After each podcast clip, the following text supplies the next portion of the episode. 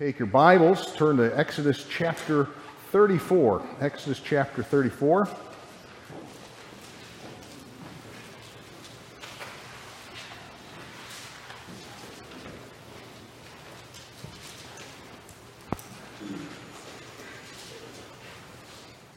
One of the greatest defeats uh, during World War II took place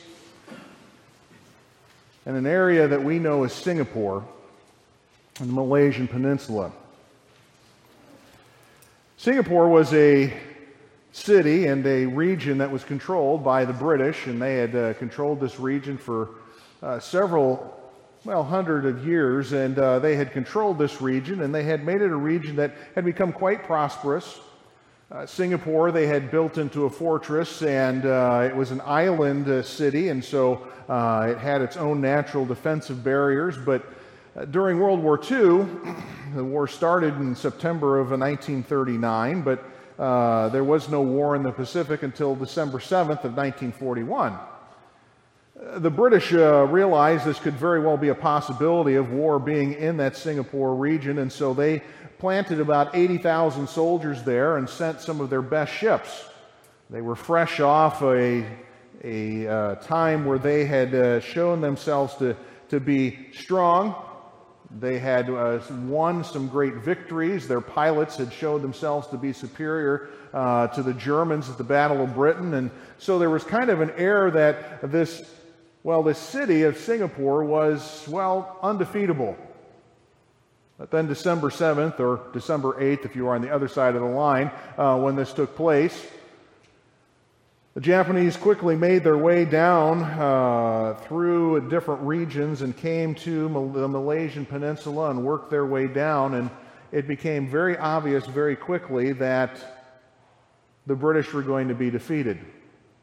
Even though they had defenses, they had ships, they had planes, it became very clear that the Japanese had better planes, better pilots at the time. Their ships were uh, much better at the time, and they were sinking what was ever in their path. And the army itself for the British were not well supplied, but uh, they were, in fact, uh, some of the ones that were not the strongest units. And so Singapore had to surrender. Church Winston Churchill's statement was that this was one of the darkest times in history to think that 80,000 British soldiers surrendered all at once. And to think that they all went into captivity, it was one of the darkest times. Even though they had just had some good times of winning battles, it was one of the darkest times that they had suffered a great defeat of this magnitude. And we get to Exodus chapter 34, you have an event like that. Coming off a high point in Exodus chapter 20, where God speaks with his people that he's redeemed and delivered, uh, you get to Exodus chapter 32, 33, and 34, and you have an incident that is one of the most shameful in the history of the nation of Israel, and this is the event known as the golden calf. While Moses is up interceding uh, in place of the people, being the mediator, the go between to get the message of God and to get the law written on stone tablets, the nation down the hill had gotten to the point where they were uh, concerned that Moses wasn't going to come down and that suddenly they needed something to help them if Moses wasn't going to be there. And they came up with a plan to create a golden calf, to worship it, call it by the name of God because they were going to declare a festival unto the Lord, unto Jehovah. And they rose up and had a, a huge party that had all sorts of things in it that shouldn't have gone on. And it was at that point where God sent Moses down. Confusion reigned between uh, Joshua and Moses in one sense because it sounded like a battle was taking place, but that wasn't what was going on. It was the, sign, the, the sounds of uh, a partying. And when Moses came down, we have that event where the tablets were broken because really symbolizing the nation of Israel and what they had done to break God's laws. Multiple of the Ten Commandments they broke with the event of the golden calf. It's at this point that Moses begins to intercede. He goes back uh, first to the people and, and challenges them with their sin, but goes before God and pleads for the people, the nation, that God wouldn't destroy them because God suggests the fact that he should just start with Moses, start off with a new people.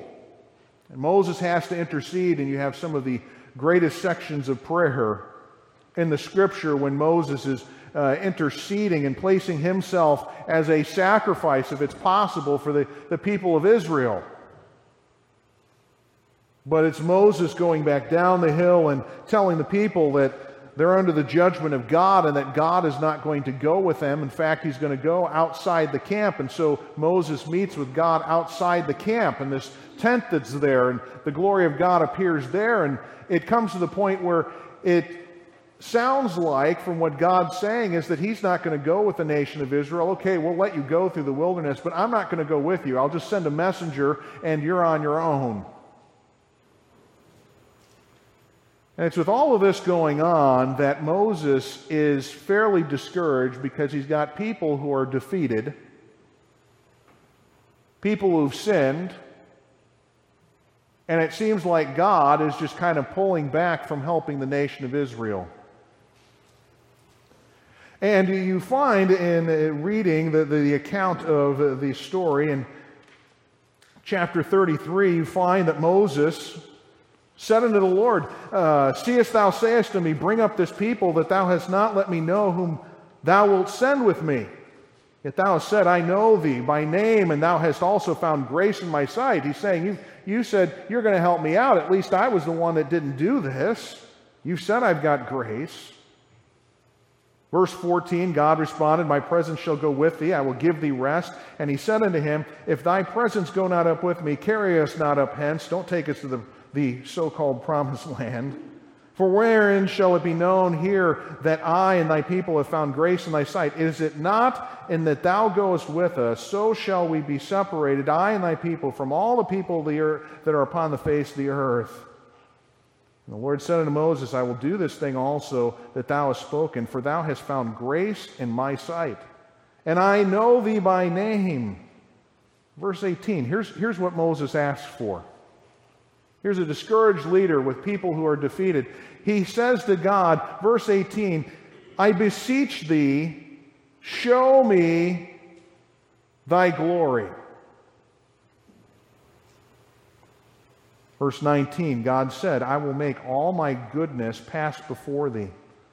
And I will proclaim the name of the Lord before thee, and will be gracious to whom I will be gracious, and will show mercy on whom I will show mercy.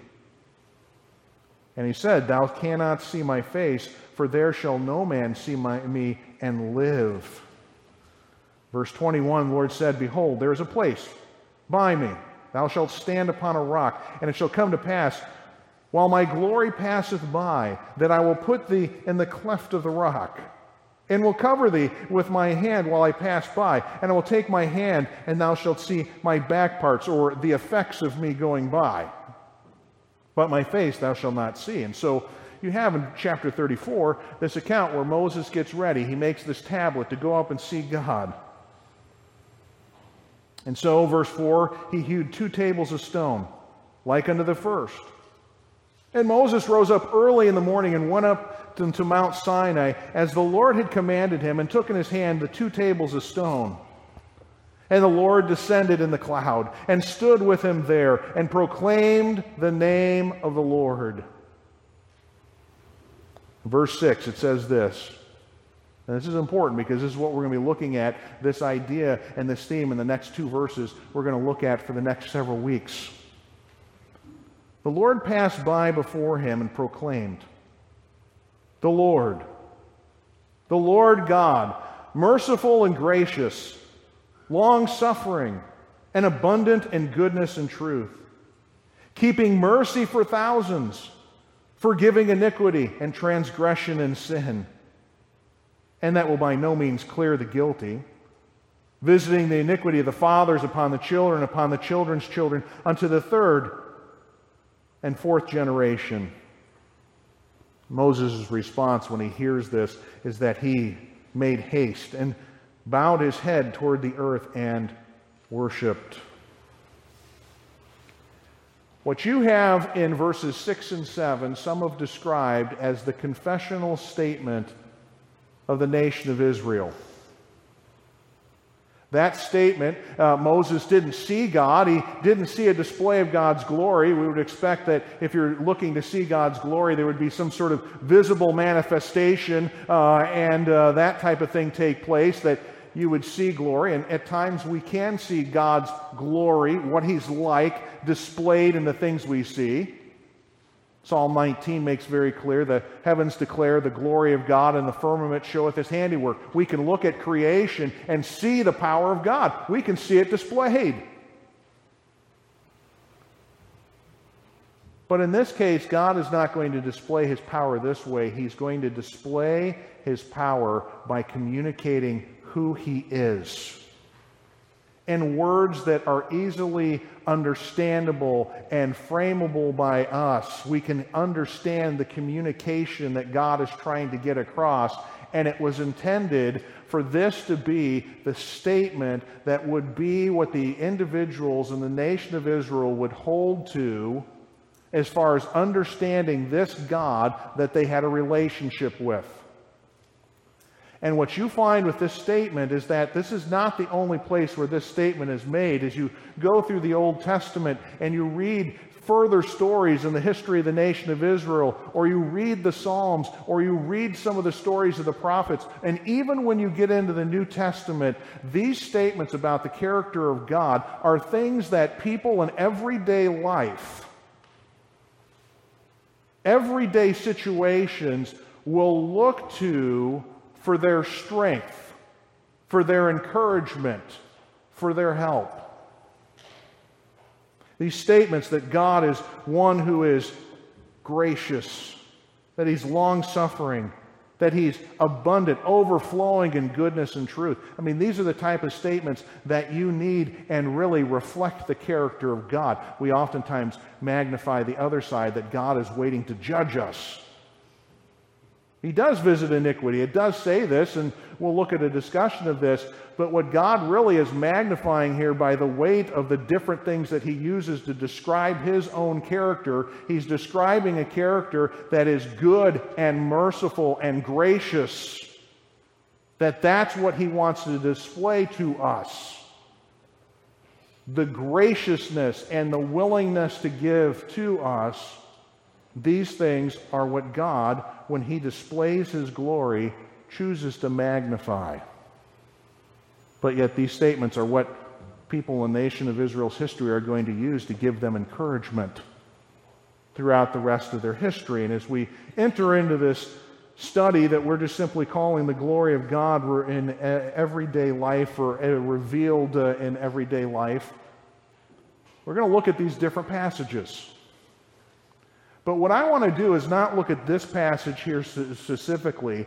I want to go back to the prelude to the story, the precursor to the story, the time where this type of thing was previously communicated. Some of these truths that were communicated to Moses at this time had been communicated just a little over a month before this.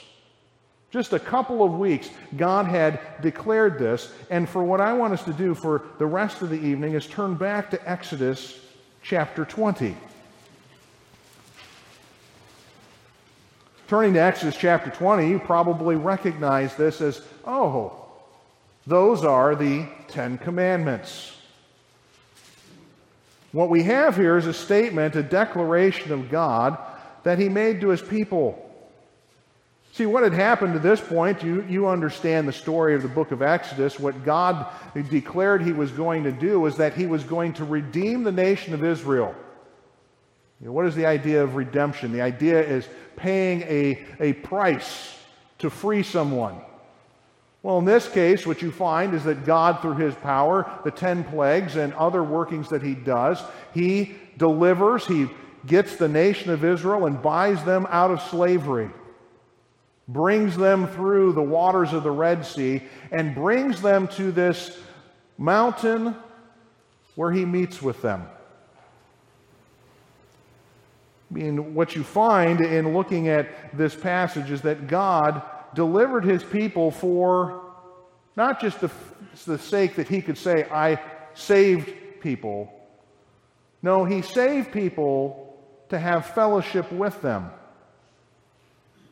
And so when they come uh, to this mountain and there is a declaration that the people are supposed to get ready to meet with their God, Moses tells them God's going to show up and he's going to show up in power and he's going to display his glory and he wants to meet with you. He tells the people to get ready. He gives them three days to say, God is going to appear to you and you need to be ready.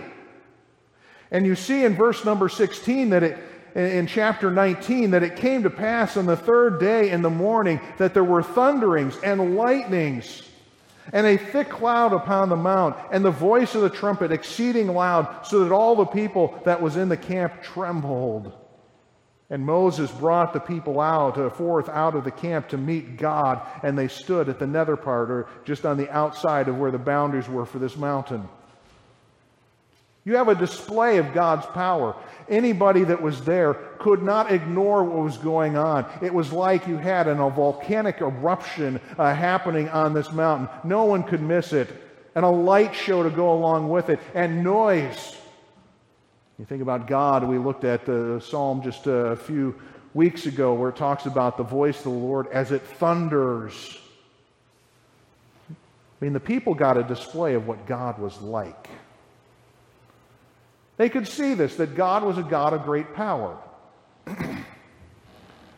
but what you have is that God then communicates them to them in words. It's not just that he displays his power and everyone's just kind of in awe and going, wow, what a great God. No, God chooses to declare, to communicate himself directly to his people. So you see in verse 1, it says, God spake all these words, saying, and then he says this I am the Lord thy God, which have brought thee out of the land of Egypt, out of the house of bondage. Thou shalt have no other gods before me. Thou shalt not make unto thee any graven image or any likeness of anything that is in heaven above, or that is in earth beneath, or that is in the water underneath the earth. Thou shalt not bow down thyself, verse 5, to them, nor serve them. And then the statement For I, the Lord thy God, am a jealous God visiting the iniquity of the fathers upon the children unto the third and fourth generation of them that hate me, and showing mercy unto thousands of them that love me and keep my commandments. And we'll stop there. See, what God is uh, declaring is that He redeemed His people to have fellowship with them. I mean, this is an overall theme. What we're dealing with here is an overall theme of the Scripture. Mankind, you have uh, them created, and in chapter 2, man and woman, they're created, put in a perfect place, in a perfect environment where they can meet with God uh, and fellowship with Him. And you have in chapter 3 that fellowship broken. Mankind has sin, and sin separates from God, separates from the blessing of meeting with God. Uh, Eden is kind of a picture of a place where individuals get to meet and fellowship with God. Thus, the term paradise, named for heaven, where eventually people are going to be able to be with God forever and fellowship with Him. I mean, that's the, the picture that's there. But mankind separated themselves from God.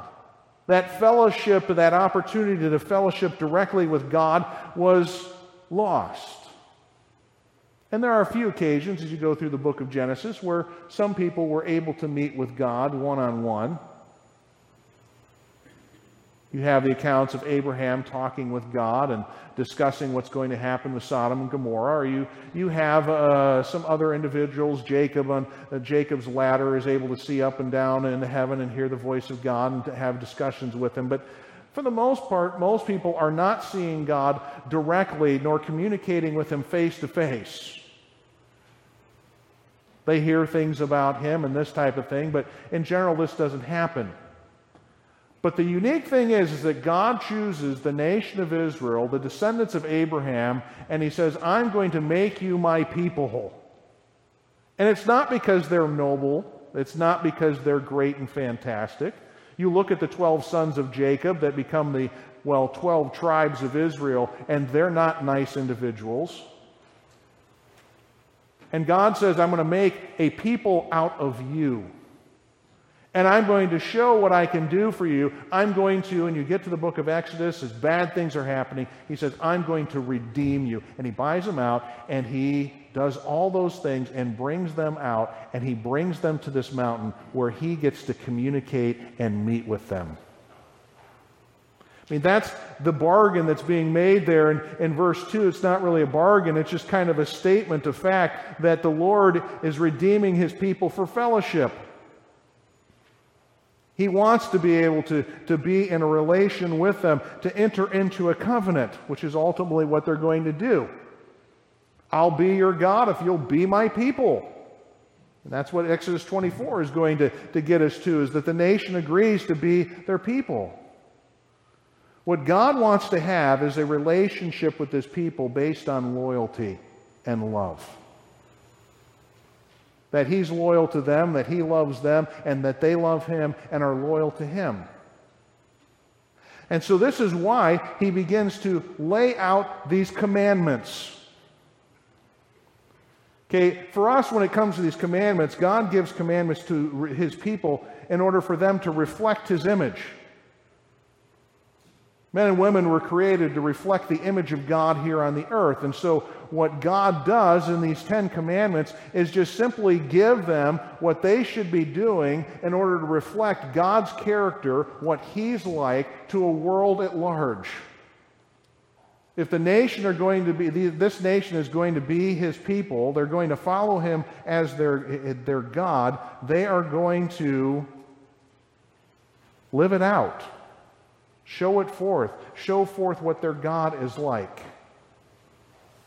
These commandments are not just merely things to put on the wall for you to go, okay, we're going to follow these things and kind of robotically or by force follow them. No, the commandments were given for these people to go, here is a way for you to show your loyalty and your affection for your God what he's like, and be able to display this to people around you that have no idea what God is like. One put it this way it is therefore safe to say that these laws are more than simply good rules to live by. They show us something of the nature of God, and for this they deserve our close attention. We see in them not simply what we must do, but what God is like. We see an understanding and a picture of what God is like when God declares these Ten Commandments. Israel's not to do as other people do by worshiping of idols uh, of their gods, nor are they to do as the other nations do by worshiping their own God in their own way. And what we read was the first two, the two, uh, the Ten Commandments. Some uh, religions try and make them just one command and change up with the order of the Ten Commandments. But you have very clearly when it starts off in verse number three, "Thou shalt have no other gods before me." The, the, the statement of God is this: is that I am the right God, the only God. That this is a command, just simply this: that the nation of Israel worships the right God. I'm the only God. There's no one besides me. And as you think about what God did in the well, the book of Exodus, and every one of those plagues was a direct affront to some sort of God that the nation of Egypt had. You can just mark it through these different gods, the god of the Nile, a god of water. And even the last plague, when you had, well, the firstborn of Pharaoh die. Pharaoh was supposedly the offspring of Ra, the sun god, and his own son could not be protected. All of these different plagues that God had was a direct affront to all the gods of Egypt. And so when God calls them right here at the beginning, he says, I want you to worship the right God. Don't think that there's any other God, that there's any other possibility. There's only one God that you can truly fellowship with. But it's the second command that we want to zoom in on. And it's the command that we might just simply say this that God does not want his image distorted. He doesn't want what he looks like or who he is distorted by us. And the command is simply this Thou shalt make, not make unto thee any graven image or any likeness of anything that's in heaven above, or that is in earth beneath, and that is in the water under the earth.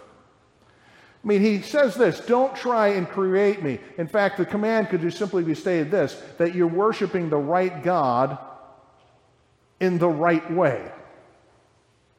Okay, it's forbidding that you worship him in the wrong way. Well, the problem with people trying to create an image of God, even though they might be saying we're worshiping God, the problem is, is that you'll come up far short of what he's like. I mean, the first understanding that you have to have is this, is that God is a spirit. He does not have shape and form like we do, though at times God does communicate that his arm is doing something, that his eye sees is doing something, but that's for us to understand what God is doing. But that's not what he has as far as his shape. But then you think about him, he's infinite in all of his ways. He has no, put it this way, no boundaries. So for us to try and go, okay, well, let's create this statue and give him boundaries and shape is going to misrepresent what your God's like. You're going to be one who comes up far short of what God is like. And so God from the beginning just simply says this don't make idols of me, because if you make idols of me, you're going to misrepresent what I'm like. You're going to give people a bad impression of who I am or a wrong impression of who I am. So don't make the idols. To make an image of God is to debase him. To make a true image of God is impossible. This command does not forbid imagery. Do understand that. There are some that have taken this and go, well, you can't make statues or paintings or pictures of anybody. That's not what it's forbidding. It's forbidding that you make images and call them God and worship them. Okay, just understand that because that is what some people in major religious groups believe. It's just simply saying this don't try and attempt to confuse people with what I'm like, but then God communicates what He is in ways that we can go, okay, my God's like this. I'm not going to try and craft and shape him with arms and legs and this type of thing, but I can tell you this by words declare what he's like. Okay, you want to know what my God's like? He's going to tell you what He's like. Things for you to grab onto and go, okay, this is what my God is like. And the things that he declares is this is that God gives his correct image, and here's what he states. Verse number five Thou shalt not bow down thyself before them nor serve them, for I, the Lord thy God, am a jealous God. And that's the first thing that he's declaring to these people as far as his character. This is what my character's like. I'm jealous. Now, for us, immediately as soon as we hear that, it brings up all sorts of wrong connotations. Because if we're jealous of somebody, we think of this that we're envious of something that somebody else has. and that we uh, have this, and that this is a word that you don't want to be described as. But think about in the scripture that as you read through it, sometimes you'll find that this word is translated jealous, and in other passages of scripture, it'll be translated by another word very similar in sound zealous. Okay, zealous. Zealous is probably a better translation to understand exactly what it means. It is a, not so much an emotion as an activity. Uh, zealousness is an a- activity uh, sometimes of, well, response of judgment and violence. It is an interest in keeping a bond together, such as, well, a marriage bond. You would hope that a husband would be zealous about his wife, that that wife would be faithful to him. And you would expect the other side of this that the wife would go, I expect that husband to be loyal to me. There is a passion and a fervency and a zealousness that goes along with the relationship. This is a term of relationship. God's saying, I'm a zealous God. I'm interested in keeping this relationship strong. I want to keep this uh, as strong as it possibly can, that my connection to you is not limited, but that there's a strength of connection and a bond that will not be broken.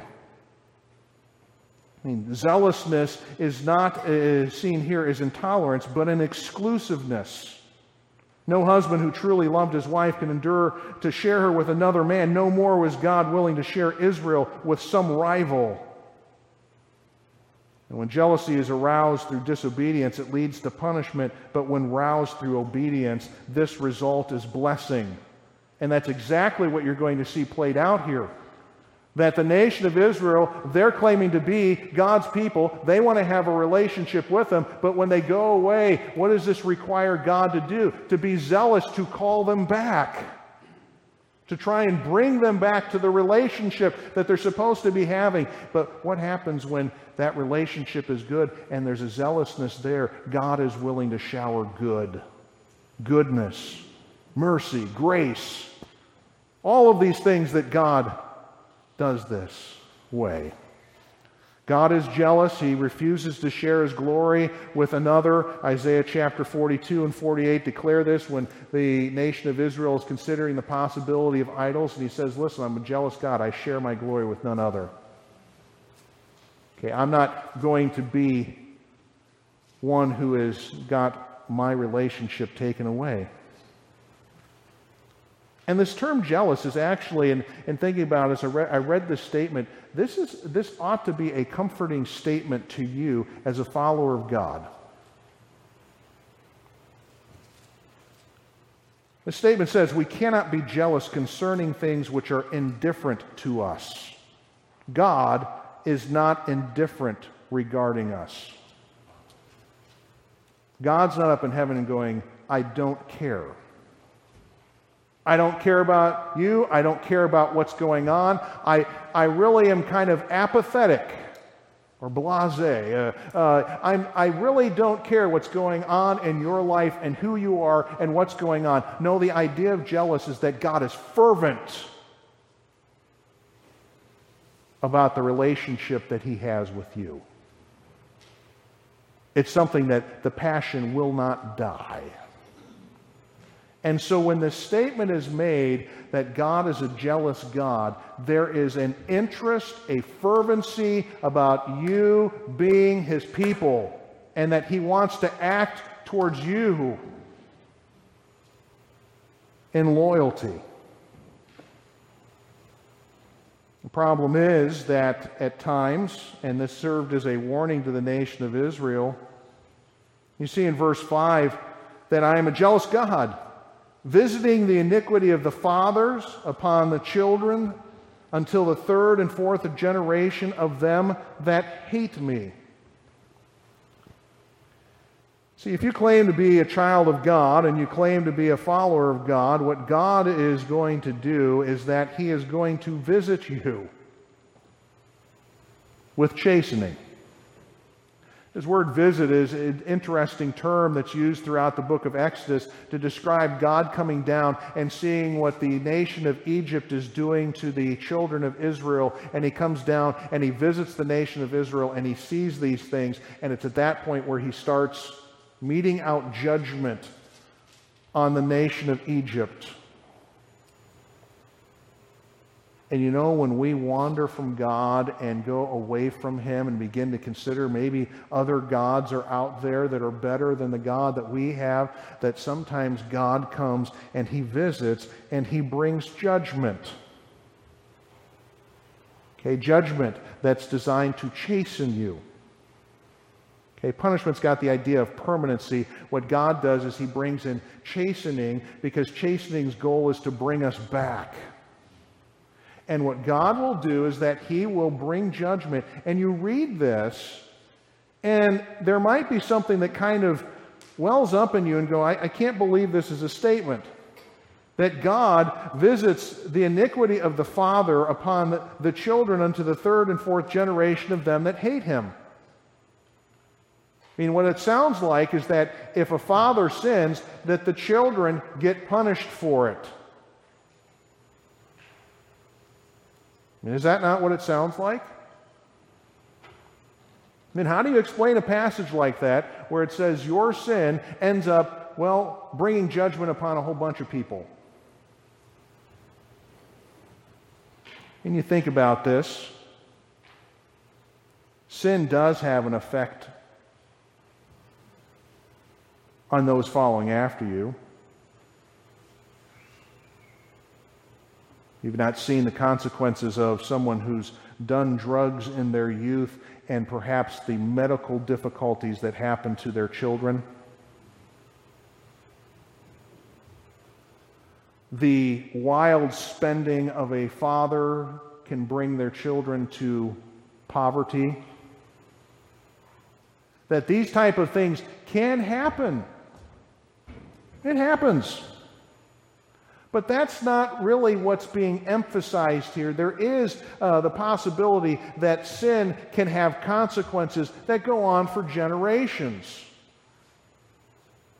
But what's being declared here is that God is saying this that the sins that the Father commits, and God will judge them, if the children commit the same thing, God's going to punish them the same way.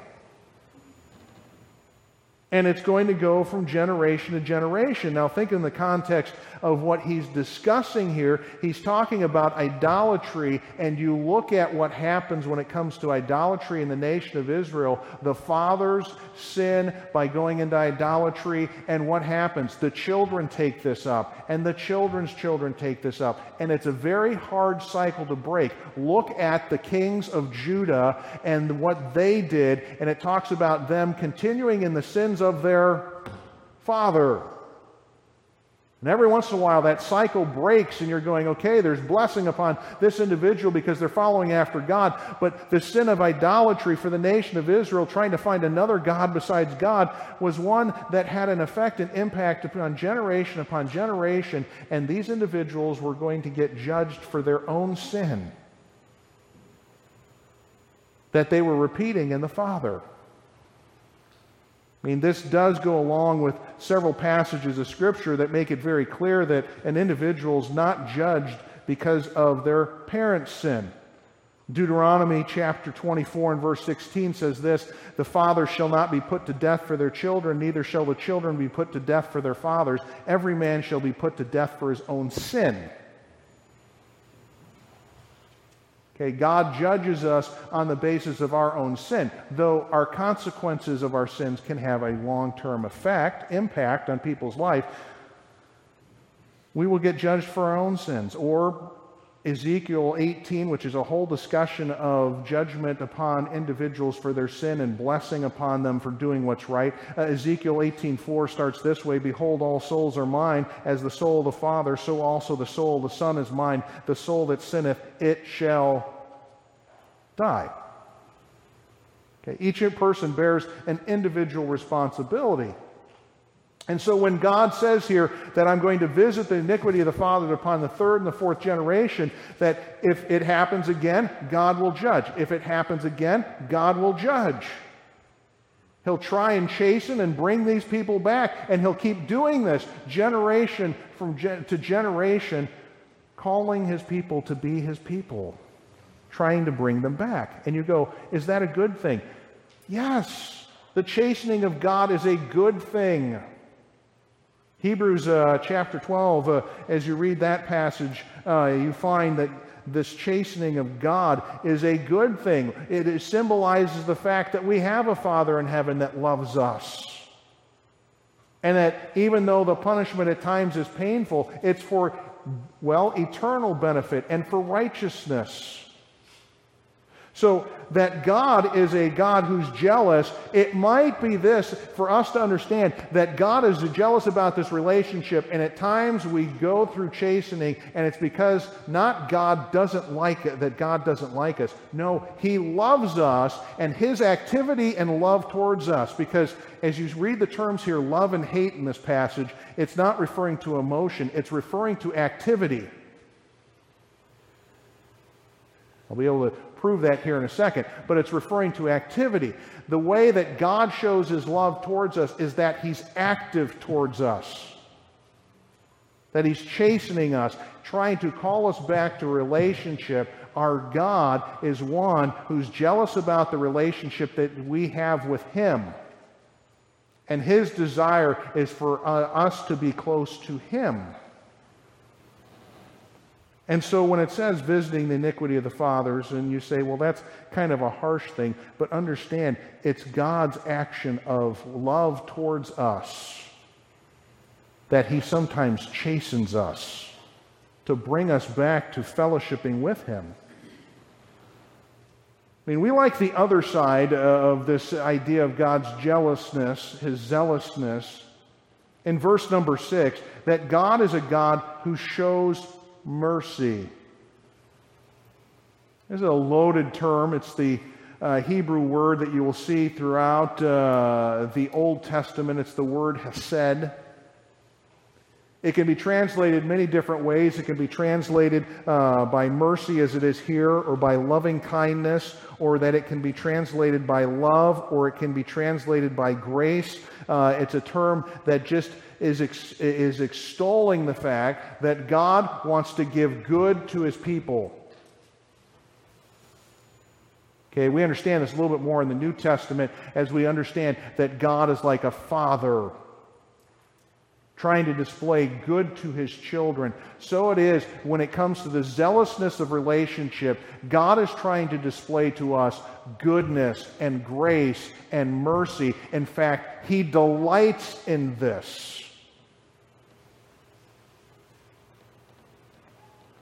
I mean, think about this as earthly fathers. Hopefully, none of us are really excited about the fact of having to hand out punishment and chastening to our children. That this is something we delight in. You go, why do you do it? Because you know it's for their own good.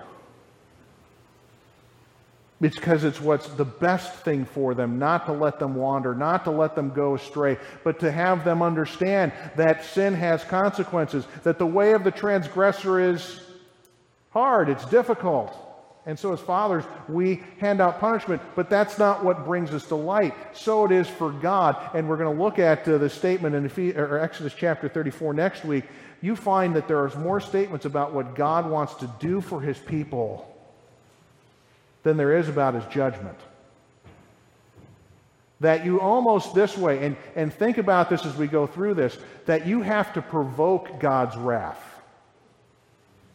His mercy, His goodness, His grace, and all of these things flow out of Him. That's what He wants to be identified by, but because we're the ones who wander away, He's got to do the other thing, and that's chasing us. See, this, this statement is uh, here in verse number six is that God is showing mercy unto thousands of them that love me. And it's attached to this, and keep my commandments. This is New Testament type of sounding phrases that the Lord is talking to his disciples in the book of John. He says, If you love me, keep my commandments. And if you declare this, you declare that you follow after me and that you love me, well, do those things that match up to what I'm like, that I've commanded you to do, that are in line with what my character is. Do those things.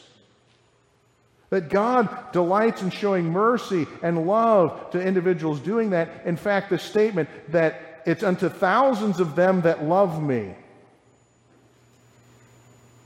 You know, you've got two or three generations God shows his judgment to here. What you have is this phrase on the other side that's talking about the overabundance of God's grace and mercy to us. The, we would put it this way that this word thousands is like the ideas of myriads upon myriads, just innumerable number of God's grace being shown.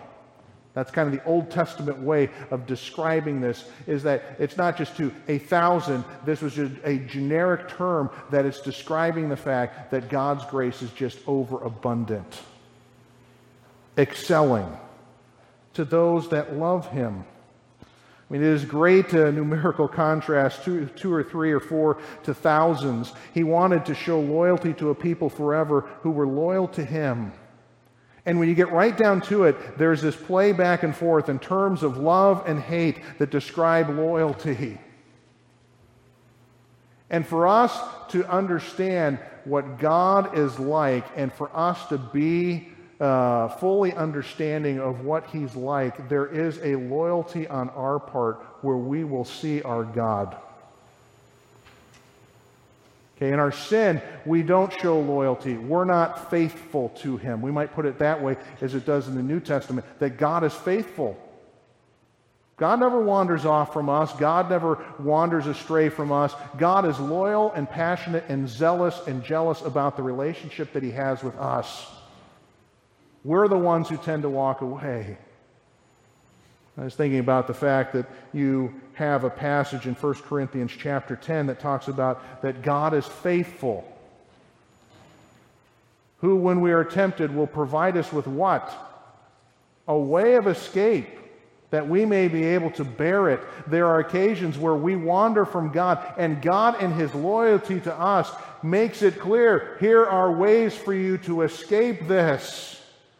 You don't have to go down this path. You don't have to go this direction. I'm going to give you grace and mercy by showing you the way to escape sin and continue to have fellowship with me. God never leaves us. It's us that is the one, or we that are the ones that leave Him so very often. But for us, what we need to, as we kind of just build in our understanding is to get a better understanding of our God. When God wants us to know what He's like, it's not that He shows this great display of power, though He does sometimes. What we're going to find is when He wants to show His glory, He's going to declare Himself and what He's like. For us to be able to grab onto this and go, My God's like this. I'm not having to decide, okay, does he have an arm or a leg in this and shape him? No, God says, here's how you can define me. I'm going to tell you what my character is like, what I will do, what I will do in certain situations, what I am. And in this case, where you have the nation of Israel standing there, the whole nation united, God is declaring this I'm a God who's jealous about you. I'm zealous to have a relationship with you. You wander, and what I will do is I will do what I can to draw you back. But if you're loyal to me, you'll find an overabundance that cannot even be described of the goodness and the mercy and the grace that I want to show to you. That God is that kind of a God. We oftentimes think that, okay, he's a God who is mean, spirited, and the like. Well, that's our flesh. And we need to get ourselves, well, shaped to what God says about himself, what he's like and as we go in daily life, as we go through this study, we're calling it the glory of God in everyday life. If we understand certain characteristics about God, it will affect the way that we live our life daily. As we go through difficult times, we can still understand this truth that God's zealous about me. He's not wanting to break off this relationship. He wants to hold on to me with all uh, of the might of the universe. He's holding on to me because he's zealous. He's jealous about holding on to that relationship. If I have that in my mind as I go through some of the difficulties of life, I won't be shaken. In fact, there's a strength that you find, but it comes from knowing your God, what he's like and who he is. So, as we go into this study, I trust that you will uh, take this up. And what I'm going to do is I'm going to give you an assignment. Oh, Pastor, you're supposed to let me walk out of here with nothing. I want you to turn back to Exodus chapter 34 because what I want you to do, and this is something that I have done, I did it this last year and just allowed this to kind of be a, uh, two verses that were always in my mind that I'd quote to myself repeatedly over and over again. It's verses 6 and 7. I would like for us as a church to memorize these two verses. And not necessarily the very first part there in 6 where it said the Lord passed by before him, but the statement the Lord makes about himself. The Lord, the Lord God, merciful and gracious, long suffering and abundant in goodness and in truth I mean, these things that you can remind yourself of. And if you have it memorized and you've thought about it long enough, it's at times where things aren't going right where you can all of a sudden remember no, there's a God who's merciful and gracious. And when you sin, you can go, God, thank you for being long suffering. We'll talk a little bit more about what that means to be long suffering, the long suffering of God. What does that mean? But these things that you have in your head that you've thought about and memorized and meditated upon, that you get this in your head, it's at times that you need it most, you all of a sudden go, My God's like this.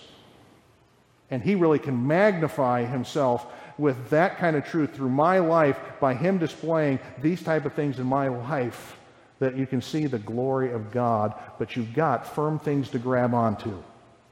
Words, statements about who He is.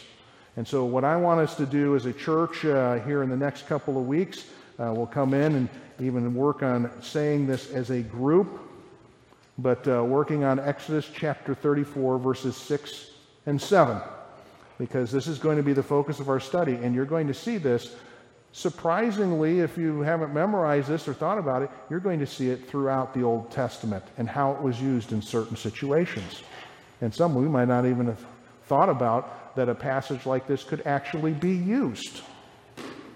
And so I trust this will be a blessing that you are settled on the character of God. You know it, and that the glory of God can be seen in your everyday life because you know your God. Let's pray. Lord, we thank you. We thank you for your word. We thank you for your words about yourself as you reveal them to us, as you've declared them, that we would be people that would rest upon this, that we wouldn't shape what we think about you on our own understanding and our own concepts. Know that as we read words like this and consider what you've said, that it would solidify our relationship with you. You're faithful to us. Help us to have a loyalty to you as people of God. So, Lord, help us to, to draw nigh to you and know you by the way that you show yourself and declare yourself, and that it would have impact in the way that we do things because we know you as our God. You are great. We understand your mercy to us and sending your Son to make the relationship possible. May we take advantage of the relationship that you've given to us to know you better, to draw nigh to you and be close to you and understand you better. May you be glorified in our lives, magnified in our lives. In this we pray in your name, in the name of your Son. Amen.